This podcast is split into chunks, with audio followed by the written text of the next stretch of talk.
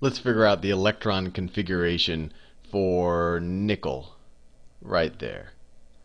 28 electrons. We just have to figure out what shells and orbitals they go in. 28 electrons. So the way we've learned to do it is we define this as the s block, and we can just remember that helium actually belongs here when we talk about orbitals in the s block. This is the d block. This is the p block. And so we could start with the lowest energy electrons. We could either work forward or work backwards. If we work forwards, first we fill up the, the first two electrons go into 1s2. So this is, remember, we're doing nickel. So we go, we fill up 1s2 first with two electrons. Then we go to 2s2. And remember, this little small superscript 2 just means we're putting two electrons into that subshell or into that orbital. And then, actually, let me do the each each shell in a different color. So 2s2. Then we fill out 2p6. We we fill out all of these right there. So 2p6. Let's see. So far we filled out 10 electrons. We've configured 10. You can view it that way. Now we're in the third shell the third shell. So now we go to 3s2. Remember, we're dealing with nickel, so we're going to go to 3s2. 3s2. Then we fill out in the third shell the p orbital, so 3p6. 3p6. We're in the third period, so that's 3p6 right there. There's six of them. And then we go to the fourth shell. Fourth shell, I'll do it in yellow. Fourth shell, so we do 4s2. 4s2. And now we're in the D block. And so we're filling in 1, 2, 3, 4, 5, 6, 7, 8 in this D block. So it's going to say D8. And remember, it's not going to be 4D8. We're going to go and backfill the third shell. So it'll be 3D8. So we could write 3D8 here. So this is an order, this is the order in which we fill from lowest energy state electrons to highest energy state. But notice the highest energy state electrons, which are these that we filled in in the end, these eight, these went into the third shell. So when you're filling the D block, you take the period that you're in minus 1. So we were in the fourth period in the periodic table, but we subtracted 1, right? This is this is 4 4 minus 1. And that's so this is the electron configuration for nickel. And of course, if we remember, if we cared about the valence electrons, valence electrons, and so which electrons are in the outermost shell, then you would look at these right here. These are the electrons that will react, although these are in a higher energy state. And these react because they're the furthest, or at least the way I visualize them, is that they're, they're, they have a higher probability of being further from the nucleus than these right here. Now, another way to figure out the electron configuration for nickel, and this is covered in some in, in, in some chemistry classes, although I like the way we just did it because you look at the periodic table and you gain a familiarity with it, which is important because you, then you'll ha start having an intuition for how different elements react with each other, is to just say, okay, nickel has 28 electrons. And what you do is, if it's neutral, it has 28 electrons because that's the same number of protons, which is the atomic. Remember, 28 just tells you how many protons there are. This is the number of protons. We're assuming it's neutral, so it has the same number of electrons. That's not always going to be the case. But when you do these electron configurations, that tends to be the case. So if we say nickel, nickel has 28, has an atomic number of 28. So its electron configuration, we can do it this way too. We can write the energy shells. So see, one, two, three, four. And then on the top, we write S P, D. Well, we're not going to get to F, but you could write F and G and H and keep going. And what you're what's going to happen is you're going to fill this one first, then you're going to fill this one, then that one, then this one, then this one. Well, let me actually draw it. So uh, what you do is these are the shells that exist, period. These are the shells that exist in green. What I'm drawing now isn't the order that you fill them. This is just they exist. So there is a 3D shell, subshell. There is not a 3F subshell. There is a 4F subshell. Let me draw a line here just so it becomes a little bit neater.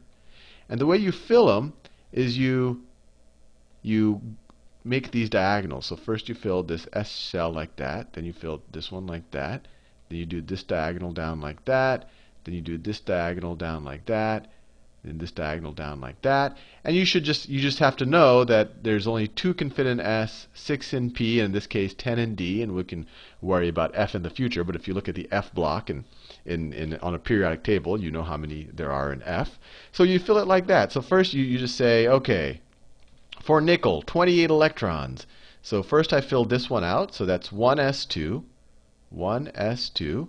Then I go, there's no 1p, so then I go to 2s2. So then you go to 2s2. Let me do this in a different color. So then I go right here, 2s2. That's that right there.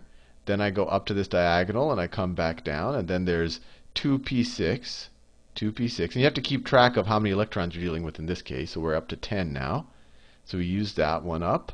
Then the arrow tells us to go down here. So now we're in, so now we do the third energy shell. So 3s 2. And then where do we go next? 3s2. Then we follow the arrow. The arrow, we start there. There's nothing there. There's something here. So then we go to 3p6. And then the next thing we fill out is 4s2. So then we go to 4s2.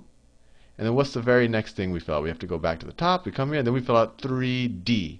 And then how many electrons do we have left to fill out? So we're going to be in 3d. So 3D. And how many have we used so far? 2 plus 2 is 4. 4 plus 6 is 10. 10 plus 2 is 12, 18, 20. We've used 20, so we have 8 more electrons to configure. And the D subshell, the 3D subshell, can fit the 8 we need. So we have 3D8. And there you go. You got the exact same answer that we had when we used the first method. Now, I like the first method because you're looking at the periodic table the whole time, so you kind of understand an intuition about where all the elements are. And you also don't have to keep remembering, you also don't have to keep remembering, okay, how many have I used up as I filled the shells, right? Here you have to say, okay, I used two, then I used two more, and you have to draw this kind of elaborate diagram. Here you can just use the periodic table. And the important thing is you can work backwards.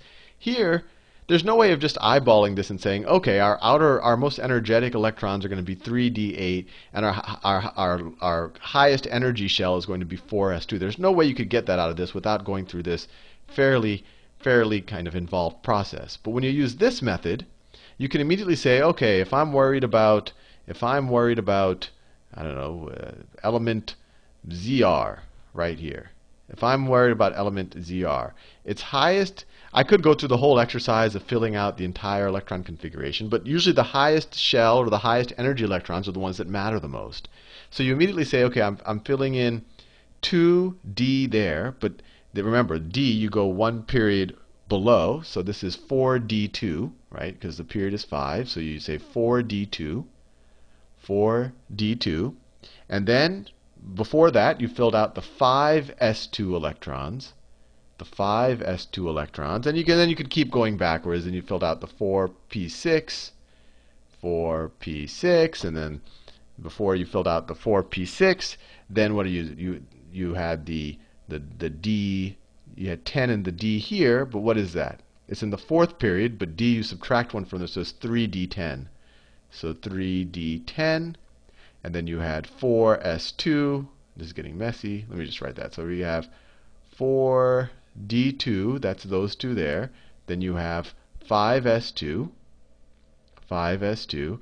Then we had 4P6, that's over here. Then we had 3D10, remember, 4 minus 1, so 3D10.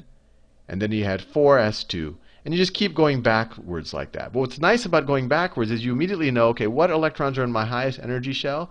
Well, I have this 5 is the highest energy shell I'm at. And these two that I filled right there, those are actually the electrons in the highest energy shell. They're not the highest energy electrons, these are, but these are the kind of the ones that are have the highest probability of being furthest away from the nucleus. So these are the ones that are going to react, and these are the ones that matter for most chemistry purposes. And just a little touch point here, and this isn't covered a lot, but we, we like to think that electrons are filling these buckets and they stay in these buckets. But once you fill up a, a, an atom with electrons, they're not just staying in this nice, well-behaved way. They're all jumping between orbitals and mixing together and doing all sorts of crazy, unpredictable things. But this method is what allows us to kind of at least get a sense of what's happening in the electron. It, it, it, for most purposes, they do tend to react or behave in ways that these orbitals kind of stay to themselves. But anyway, the main point of here is really just to teach you how to do electron configurations because that's really useful for later on knowing how, to, how things will interact. And what's especially useful is to know what electrons are in the outermost shell or what are the valence electrons.